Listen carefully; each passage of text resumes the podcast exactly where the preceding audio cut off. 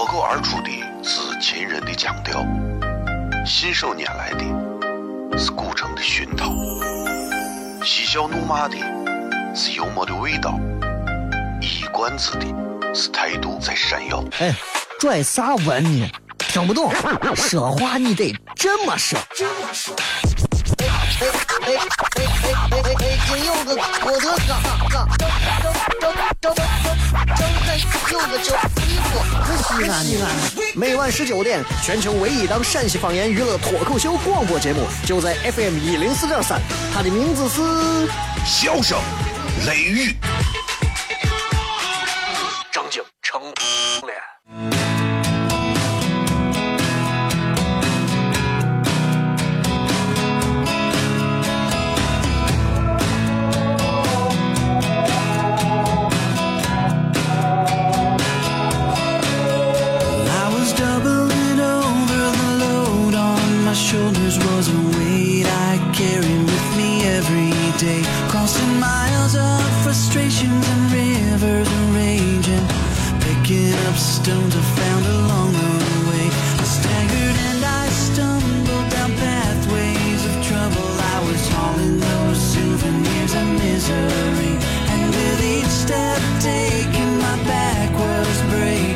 好了，各位好，这里是 FM 一零四点三西安交通旅游广播，在每个周一到周五的晚上的十九点到二十点，小雷为各位带来这一个小时的节目《笑声雷雨》。各位好，我是小雷。今天开始继续咱们的《笑声雷雨》，同时节目当中仍然会为各位来发送这个呃卡片儿啥卡呢？就是。旅游年卡啊，呃，从今天开始每天发两张啊，每人一张，价值一百九十八元的旅游年卡。本节目奖品由万里行旅卡由陕西厘米创意文化传媒有限公司提供，万里行商务公司赞助。想要这个年卡的朋友啊，记住把你们的姓名加手机号发送到小雷个人微信公众平台当中，搜索“小雷”两个字都可以。同时啊，同时。这个各位也可以来关注另外一个微信号，叫个糖蒜铺子的微信的服务号，啊，这个号平时一一个月可能都少让大家四回，所以大家可以直接在你的添加好友里头搜索汉字“糖蒜铺子”四个字可以找到，或者是英文啊 T S P Z 糖蒜铺子的简称第一个字母缩写加个零二九就可以。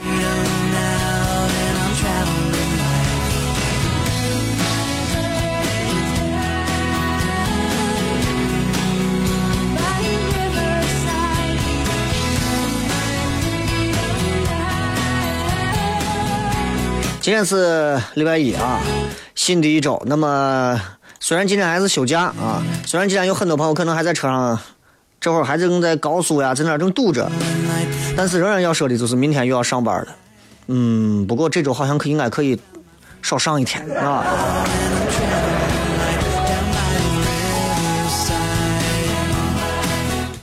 对我而言的话，我这两天其实哪儿都没去，就在家好好待着，呃，也没有跑出去专门去逛呀，专门去干啥，就是想，就是想借着这样一个节日，好好的放松一下，休息一下，啊。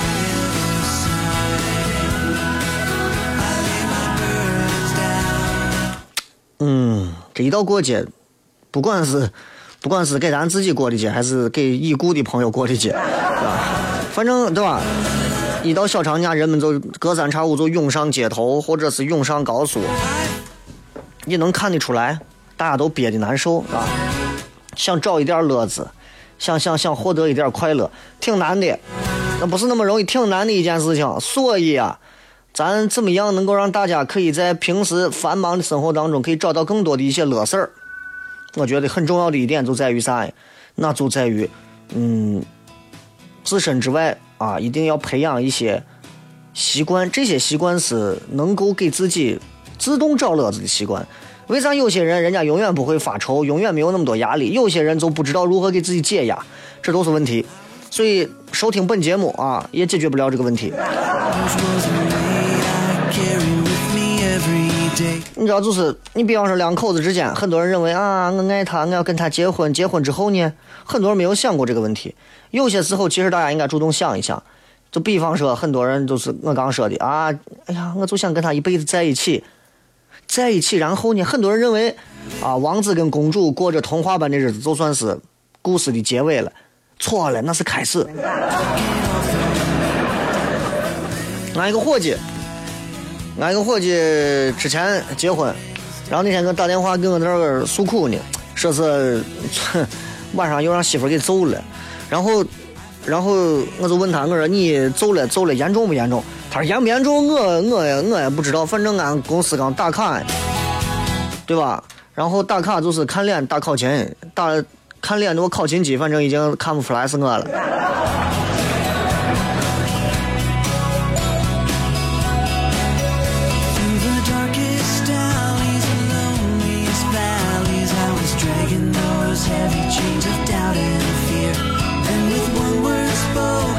今天咱们的直播贴的互动话题啊，刚才忘了给大家说一下，因为今天是礼拜一，很多朋友可能还休休假着呢啊。呃，一句话形容一下你的脾气有多好。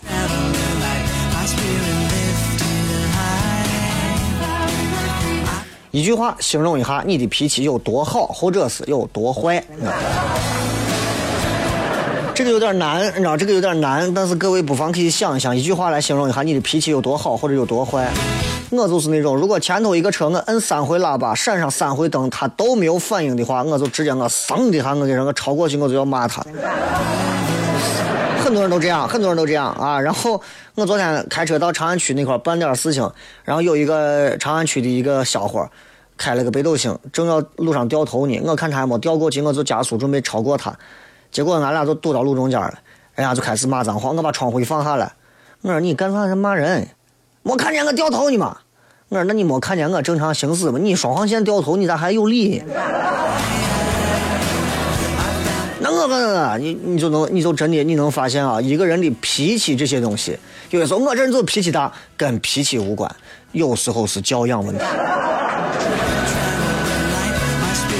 今朝广告回来，笑声雷雨，微信、微博都可以来搜索“小雷”两个字。休息一下，开片。哦，亲爱的露丝，你还记不记得那个面积狠、染技狠、感觉伤及狠的深深意外？哦，亲爱的露丝，你为啥要无情地把我甩掉？哦，亲爱的露丝，K K 老板等我们去结婚，等这头发都赔完了。哦，亲爱的露丝，没有你，以后谁给我赚溜辣子？我难过极狠。是 FM 一零四点三西安交通旅游广播，在每个周一到周五的晚上十九点到二十点，小雷为各位带来这一个小时的节目《笑声雷雨》。各位好，我是小雷。哦天哪，笑声雷雨，有没有爱情无所谓，只要每天都陶醉。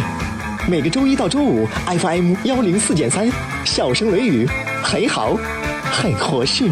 哎，算你那胆子正的很，说不透你，赶紧听笑声雷雨，一会儿小雷出来。把你鱼逮完了。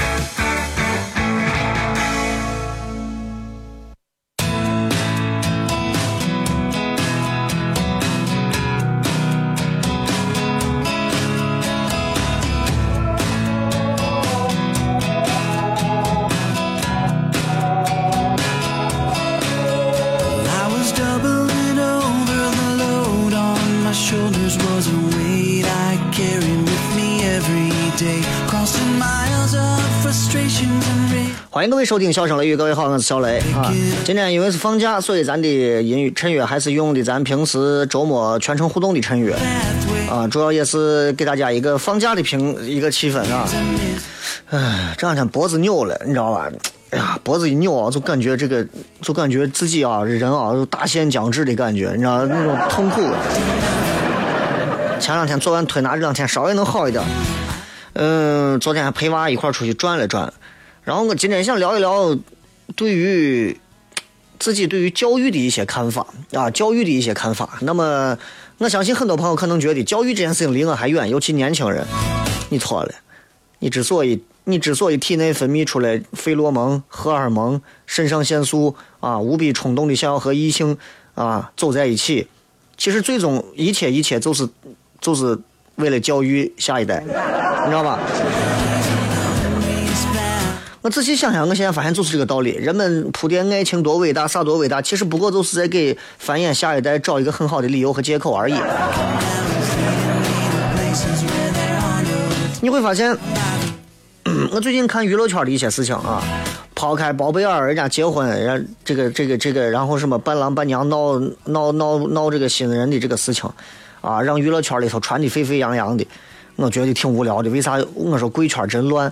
就是因为简单一个事情嘛，啊，然后在互联网上一炒，所有人又开始出来道歉。我吃饱了撑的，你们结婚，你们把伴娘，你说，你从二楼扔下水池子里头，对不对？那你自己的事情。非要去听信一些人的什么东西啊？这个东西很低俗，这个东西很啥？那些很低俗的人干的事儿比这低俗的多。你还道歉？这件事换成我，我根本连道歉都不道歉。为啥？瓜怂太多，你理得过来吗？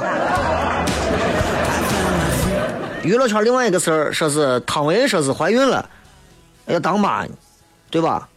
汤唯是真的是，哎呀，挺我觉得挺佩服的一个女人啊。虽然我不认识，是吧？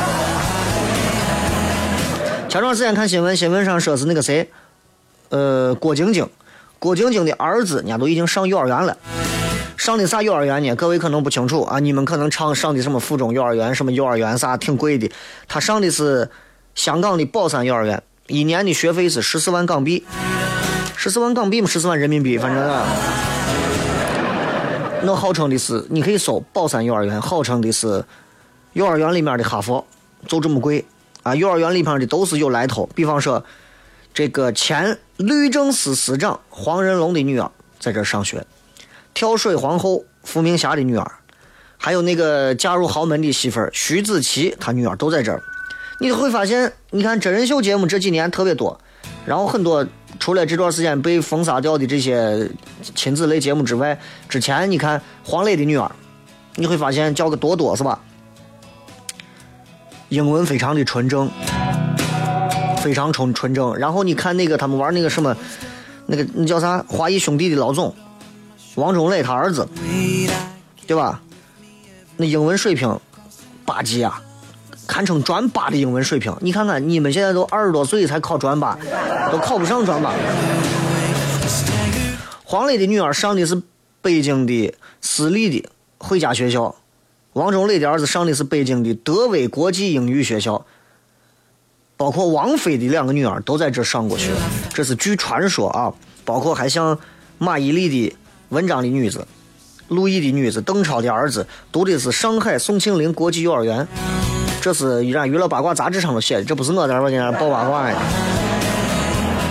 赵薇，赵薇更有钱了，赵薇现在投资影视界啊啥的，反正各种自己现在。上亿是没没一点问题的啊！他到为了女儿能够去香港面试，花了一个亿买的学区房。学区房，现在多少家长买房正是不都是为了让娃能够上个好一点的学校的学区房嘛，对吧？俺伙计在北京，跟我在这吐槽你说，哎呀，真的，你就不要在西安，你就不要在朋友圈抱怨西安这了我了。真的，你来北京待一下。北京，我不是所有人都能活得很开心，真的。准备在北京买学区房。你要知道，在咱这买房最多就是我准备掏钱买房，到北京我叫斥资，知道吧？我叫斥资买学区房。现在很多开车的朋友，我相信有很多家长娃坐到后头，你们正在想，哎呀，娃今后长大买学区房，真的学区房真的能把能把人弄死，真的。包括你娃可能还没上幼儿园，幼儿园都没上呢，纸尿裤还没换呢，自己刚会穿袜子，年轻父母开始做做打算。为啥？你想，房价在下一轮的暴涨之前，学区房为啥能成为各个城市领涨的原因，就在这儿。所以你看，不管是普通人，不管是明星家长。在教育的问题上，全中国的家长，我说的是全中国的家长，四个字儿，全中国不惜重金。所以为啥你看我身边现在做这些娃们的教育类的现在越来越多？为啥？房地产现在不好挣钱了呀？以前那些掏钱买房的，现在哪能那么买房啊？对吧？你身份证你你名下三十套房，可能吗？现在房子也不景气啊。对吧？也不是那么好弄啊。很多的这些所谓的这些地产商现在都知道啊，以前花钱大手大脚，现在抠着花，跟你合作个啥都是掏钱都要算呢。但是给娃掏钱，家长都跟疯了，对不对？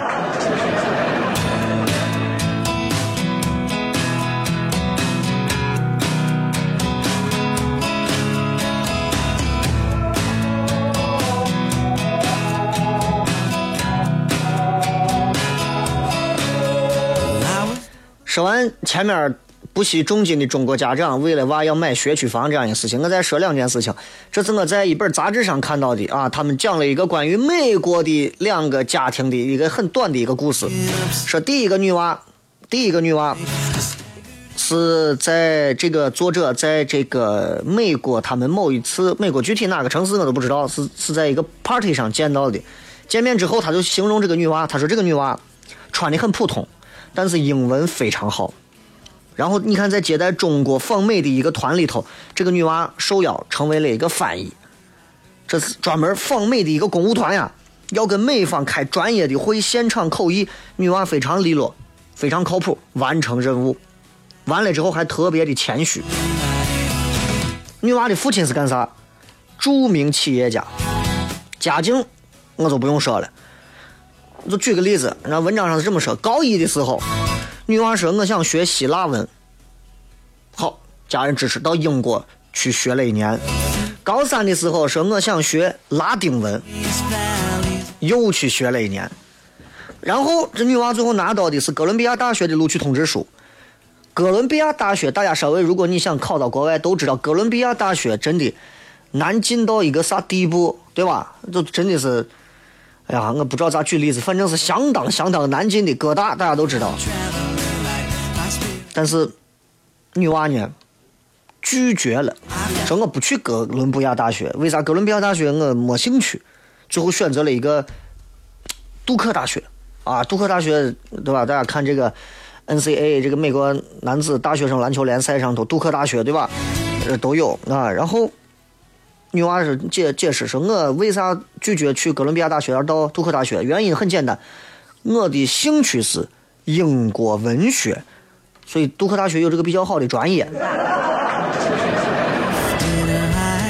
不要着急，还有一个小故事，是另外一个女娃。这个女娃呢，选择了一个国际关系的这么一个专业，待人接物啊。作者评价她也是很不服也不躁的那种感觉，一说专业知识头头是道。学霸啊，真的学霸。关键这个女娃还有一句自己的名言，她说我压力还是挺大的。为啥？因为母语不是英语，而且我们专业的那些里面的那些白人的同学学的都拼的跟啥一样，所以我不能放松。所以说完这个之后，我相信一定有人会拿前面学区房跟后面这两个娃做比较，说美国的娃比中国娃幸福多的不知道像啥了。美国娃不会那么拼吗？疯了，那么拼干啥呀？美国的大学就在躺到草地上，对吧？就把学分修完就完了嘛？错了，不是那样。美国首先也有学区房，咱们有去过美国的朋友，在住到位的有有有在那住的朋友都知道，美国也有学区房，不过没有咱这所谓学区房，一听能把你肝吓掉的那种的。哪一个伙计。呃，是我高中之后转班过来的。人家现在家里面也有钱，父母做生意，当年在这边做生意挣了不少钱。后来人家搬走了，搬到南方去了。现在听说现在在国外，听说在美国。他就跟我讲，他说我住的我附近很多华人买房，华人买房都是不惜重金，都是随便买。因为啥？因为那个地方学区好。美国的孩子的课啊，不像中国孩子那种作业要抄抄上 n 遍的那种，不是。美国的娃们，他们从小培养了一种自我规划的习惯。比方说，学校啊，学校主要考虑的是启发娃的思维、独立思考能力、发散思维能力。你看，学期一开始，你这一学期你要看多少的书啊？需要看的书、需要做的实验都要自己规划好。很多中国娃到美国大学不适应，为啥？咱这是圈养，拿鞭子抽，走卷。坐坐吃好开始坐坐坐着。你到美国你就疯了，你到美国像我这性格到美国真的我就天天玩游戏了，真的。哎，好，你们自己吧，不管了啊，不管了，咱们学期末见，啊，就这。所以很多像我这就多要是到美国上学就彻底就逼了，真的，躲到房间里头我就天天发游戏，谈个金发妹子，是吧？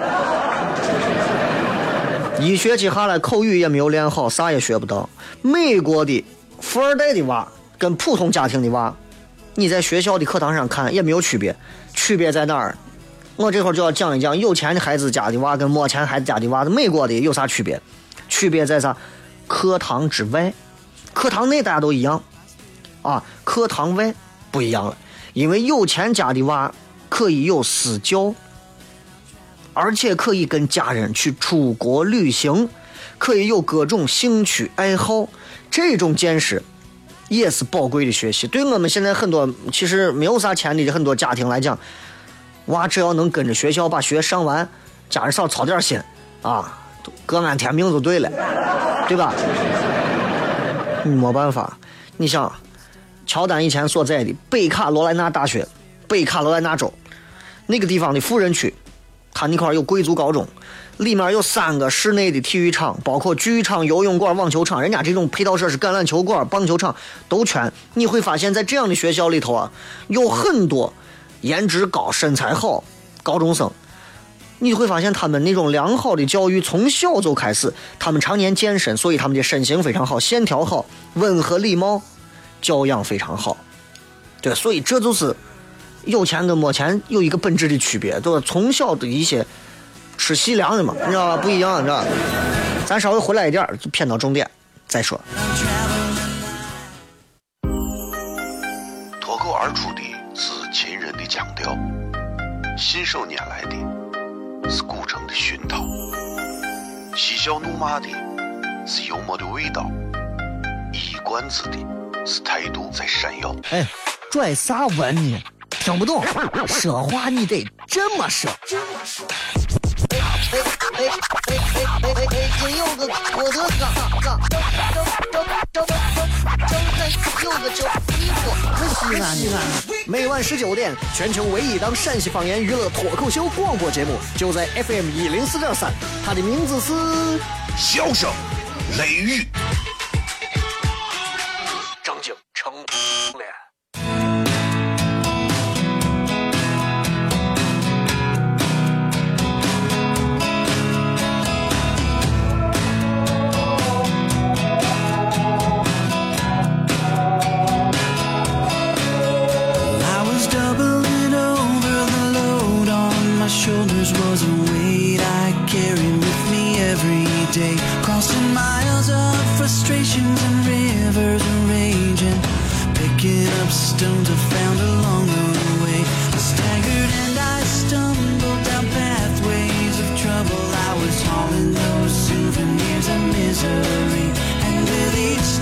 欢迎各位继续回来，笑声雷雨，各位好，我是小雷。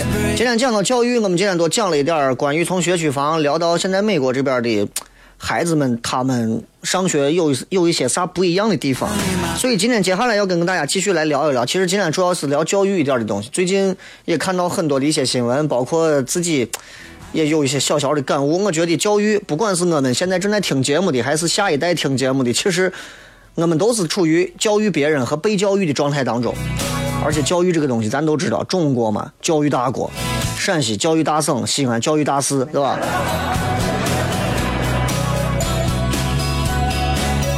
所以你看，在美国有钱人的家庭的娃，从小他都会接受不同的这些气质的教育。包括你看美国，你如果想上一所名牌学校，他的申请是标准的精英式教育。你像哈佛、耶鲁大学，多少年的学校？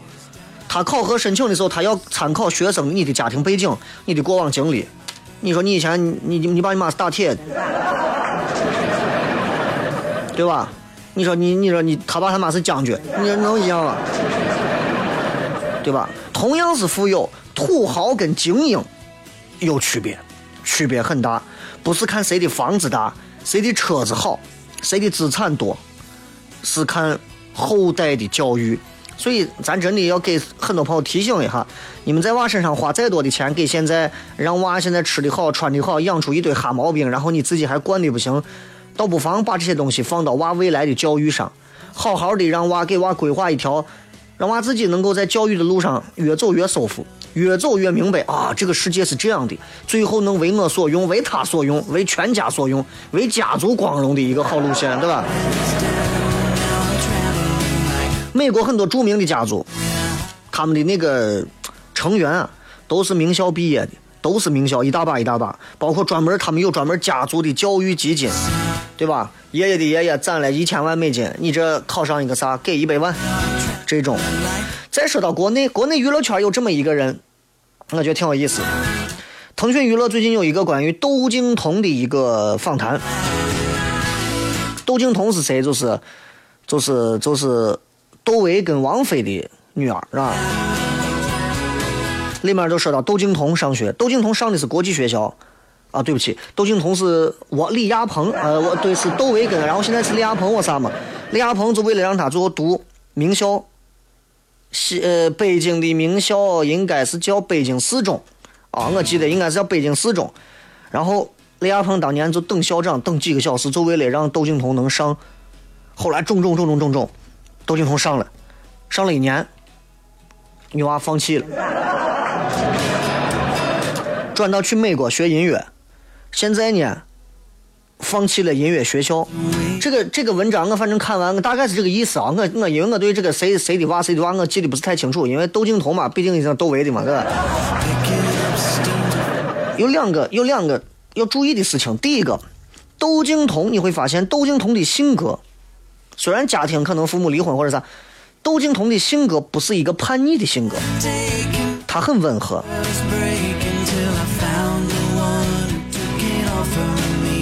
第二个是窦靖童，为啥他想退学就可以退学？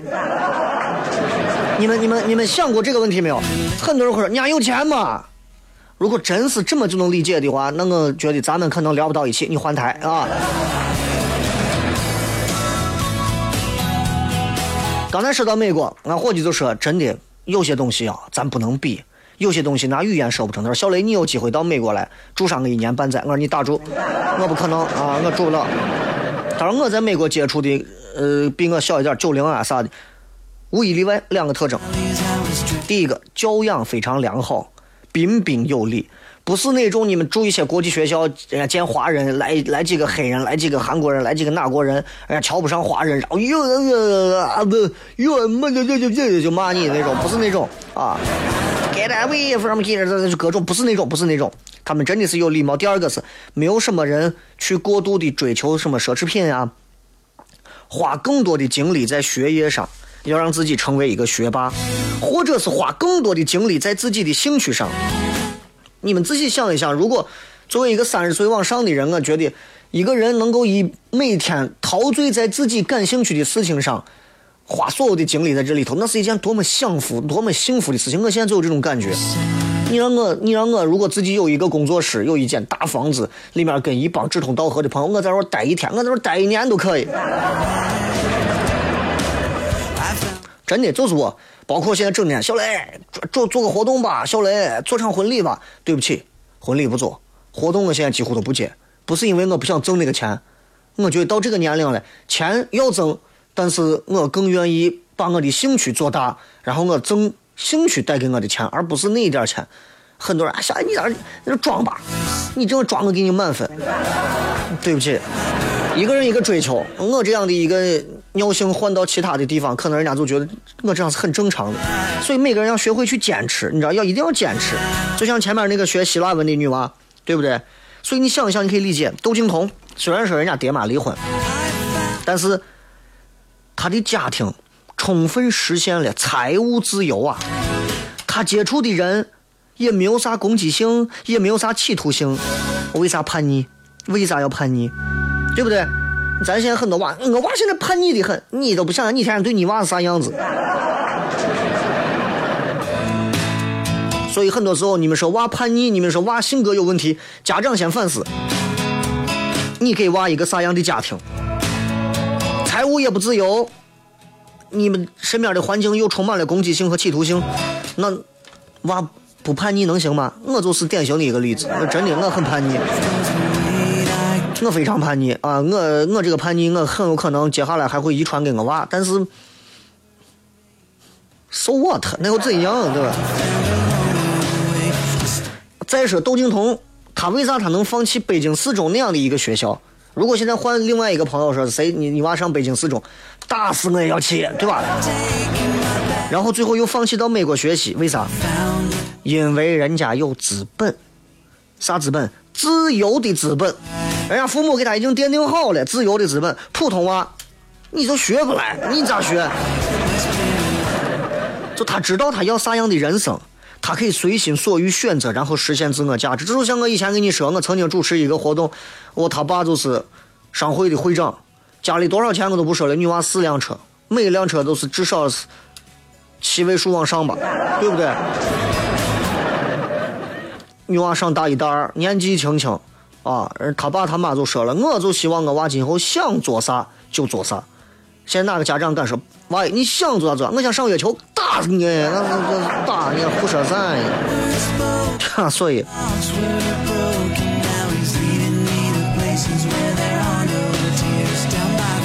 所以，其实有时候我们反思一些比较比较恶俗的一些这个成名人成功学，其实也能看出一些端倪。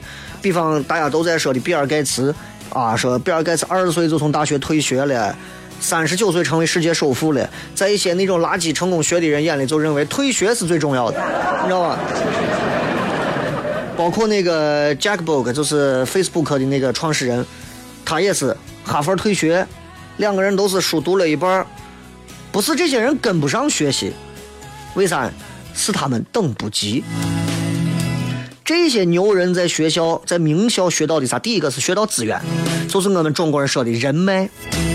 你像，你像，你像那些名校，比如说像常春藤啊啥，人家有校友俱乐部。第二个是思想上的一种独立。你进入到了你像常春藤这样的学校啊，很多人不知道常春藤，以为是个喝喝东西的地方。那就是精英阶层的一个起点呀！你在这种学校，你进去之后，那是一帮子常春藤里头，那是一帮子，那是全球最有天赋的一帮大脑，一帮家伙，在完全没有束缚的气氛当中，大家一块做学问，大家一块仰望星空，一块思考未来，一块思考问题，绝对不是想，哎呀，我爸我妈明年要给我买房，我想住到哪儿啊？我想买个啥包啊？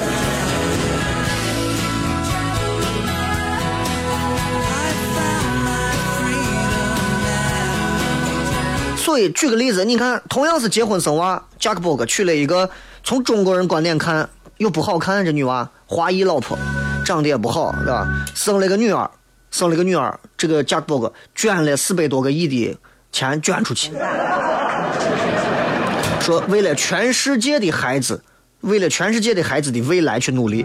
那京东刘强东娶了个网红奶茶妹妹，结婚怀孕，我看我微博上没事还要发个照片宣传一下。这就是这就是教育背景不同，不同的选择，你就能看出不同的教育背景衍生出最后是不同的价值观。再说到一个人，王朔，王朔这个人啊，很痞啊，很痞，但是很多人很喜欢，为啥？这种京骂骂的很厉害，是吧？整天就是嘿我告哎嘿这样挺哎就这种。王朔谈到自己的女子。我记得他说一句话，他说：“我不想让我女子知道啥叫成功，我不想让她成功。为啥？啥是成功？不就是挣了一帮钱，然后让一帮瓜怂知道吗？”优质教育的终极核心。是啥？也许就不是教你如何成功，或者是攀升到顶峰，而是让你如何忠于你自己的兴趣。你在这个领域，你能够成为实现个人理想，然后还能对他人有价值的人，这是成功。当然，能做到这个份儿的人，基本上都成功。所以，我想说，就是你会发现，越厉害的人越拼。为啥？因为越厉害的人，他周围都是这样在拼的人。好学生的旁边，绝对不会有两个天天拉着他出去玩撸啊撸的人。越不上进的人越懒，因为啥呢？因为当一个井底之蛙最好了。你我看你，你看我，大家都差不多，哎，日子蛮好，是吧？所以最终的最终，我要说到教育的一个最基本的点上，就是其实你会发现世界的真相很残酷，也非常的励志。不管中国，不管外国，比咱们有钱的人太多太多了，真的。如果按排名的话，我们真的我们排到地球外。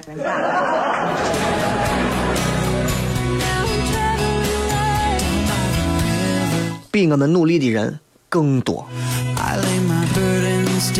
所以再一次感谢各位收听《笑声雷雨》啊！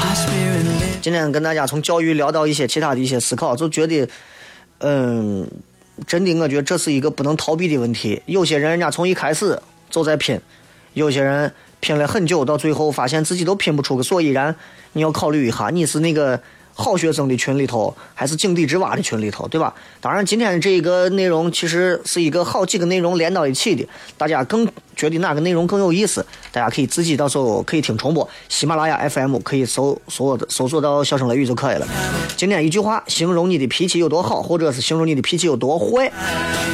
新浪微博，各位搜索小雷啊，呼啸的小雷锋的雷。微信也可以搜索小雷，同时微信可以搜索我们这个西安唯一一个以脱口秀表演为主的喜剧团队糖酸铺子的一个专门的一个微信服务号 T S P Z 零二九，或者搜索糖酸铺子，休息一下，回来互动。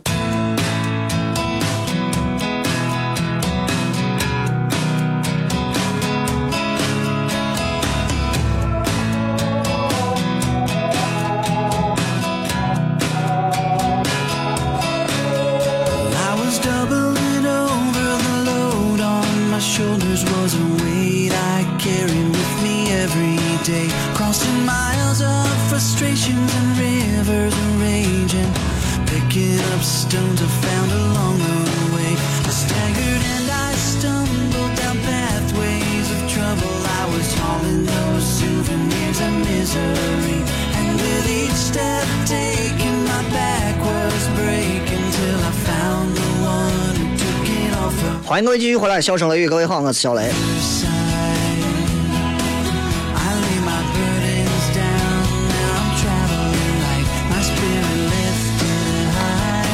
今天跟各位来说的这个直播帖的内容啊，一句话形容你的脾气有多好，或者一句话形容你的脾气有多坏。来看一看各位发来的各条好玩的留言。这个是我的梦说，我现在脾气好的呀，我媳妇说啥就是啥。当一个男人完全没有性格，说我媳妇说啥就是啥，要不然他的性格是天生的，天生就那种绵软啊，永远不会被人激怒的。另一种就是犯过错被捏着把柄。漂泊说很少很少很少能够啊，能够有人啊把我。把我惹生气，啊，对女朋友没有喊过，没有生气过。女朋友因为我不生气而生气。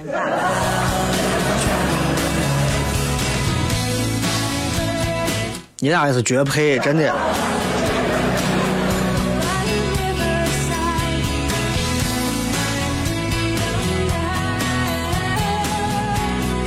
这个陆先生说：“哎，脾气好坏得看对面是啥人，那个得是。”我是这样，有时候生气的时候啊，每个人心里都有两个小人嘛。我以前生气的时候，一个人，我两个小人，一个从左边站起来，嗯，不要忍，不要忍。我跟你说，要是你，我我就我就不忍啊，我我肯定不忍，张嘴骂回去。他在这给你叨叨半天，骂回去。咱这脾气咱不能忍，人活这一辈子为啥要忍？忍是何必呢？忍到最后伤的是自己，惯的是别人。不要忍，上来就要想办法怼回去。怼。那另一个小人就比较淡定了，很沉稳，从右边站起来，啪，站起来，看他。所以你说我脾气咋好嘛？你说讨厌的。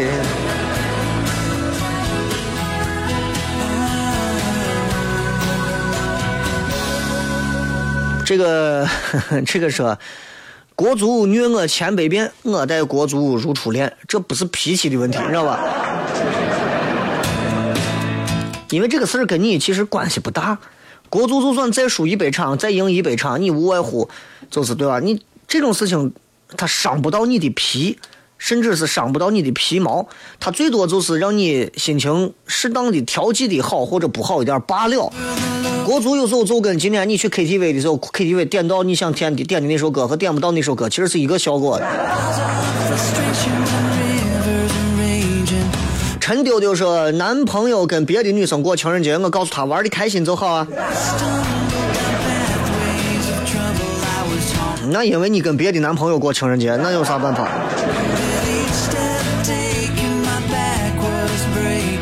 吃了意大利血脉说，我脾气好的啊，肚子里头能撑上一个航母。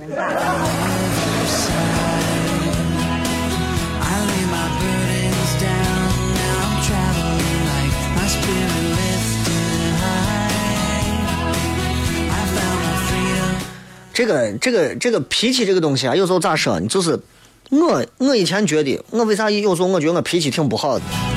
就是包括我看很多人有时候脾气不好，我觉得有一个通病，就是脾气不好的人，嗯，都会认为这个世界、这个天、这个地、这个云、这个风、这个山、这个水、这个人、这个事儿，都是为我一个人而存在的。我以前觉得这个世界都是为我存在，你们所有人都是我的配角，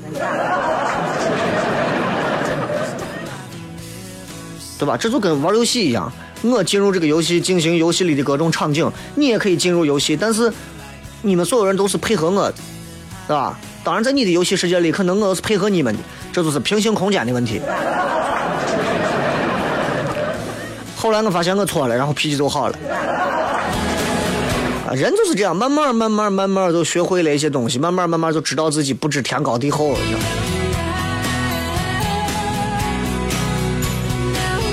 相由心生说，我永远站到对方的立场考虑问题，这是一个非常难得的能力和品格。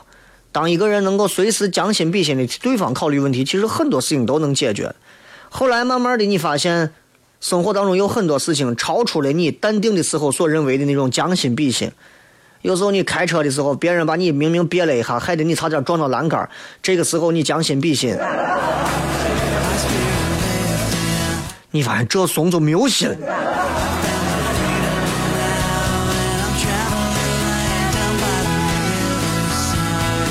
这个，嗯，一人宝说：“对于我妹的各种胡搅蛮缠，在外面再加一个样，该打打，该骂骂。”这不太理解啥意思？你跟你妹这啥关系？这哥哥我说雷哥啥时候有开放没？在哪儿？你的开放没？从来没有去过，但你的商演一定买票去看。只喜欢糖蒜铺子。呃，下个礼拜开始啊，从四月份开始，因为上个月有演出，所以就一直推推推，把三月整个推掉。四月份开始啊。嗯这个蔷薇花下的夏天说，我随时都可能爆发。我我以前我脾气以前也很啊，现在已经好的非常多非常多。原因是我现在心里面其实是有一个价目表的，咋说呢？这就相当于，嗯，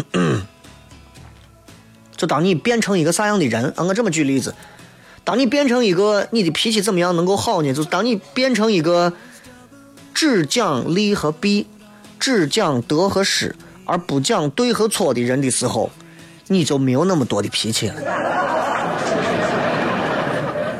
你的领导给你下达一个非常愚蠢的指令，你本来要操了，结果领导说这一次事情弄完给你五万块钱。即便这个事儿你不想干是个错的，呃，领导这个事儿你放心，我能干，你放心，就是这样。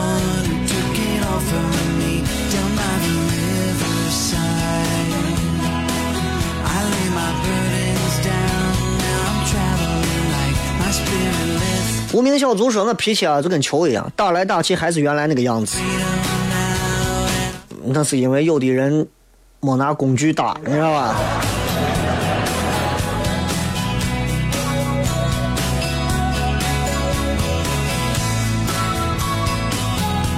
这个八六吹雪说：“脾气就是。”当在路上遇到碰瓷的，二话不说，先上去就是九阴白骨爪啊，降龙十八掌外加一个天三脚，连一个星期前吃东西都给打出来。啊，你这个脾气啊，真的。我觉得是这样，就是只要没有威胁到我们的健康和生命的事儿，其实都是小事儿。这个话虽然说的有点大，你知道吧？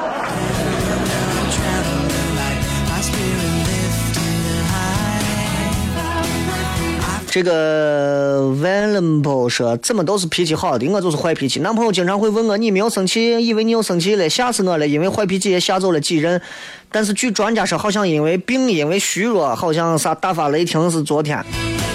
呃，控制不了的那种暴躁，或者是脾气不好，有时候可能是疾病的问题。有时候脾气不好也会引起身体的某些疾病，尤其是女娃啊，老生脾气其实不好，但是生脾气能让你舒服就可以。对吧？因为女娃反正长寿嘛。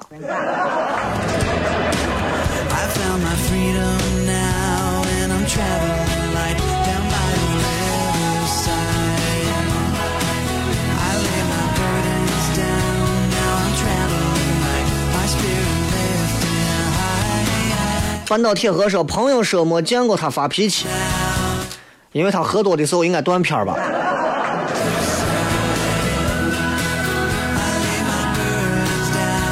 露馅的肉包是：“我现在已经沦落到别人批评我的时候，我就会只会在心里头骂他。”哎，你现在已经算是一个很成熟的社会人了。你说这个东西，我给你表扬吗？不会。就像这个木有了说：“心有惊雷，面如平湖。”你俩是一个样。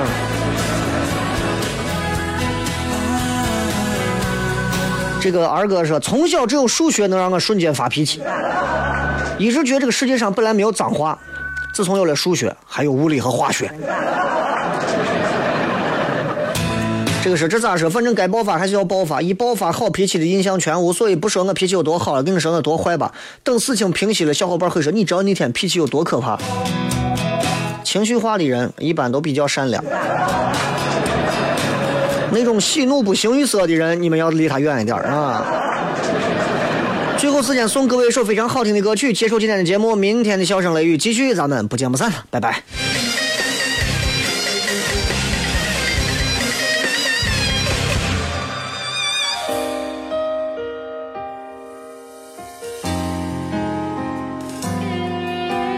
雨静静了，江路漫漫，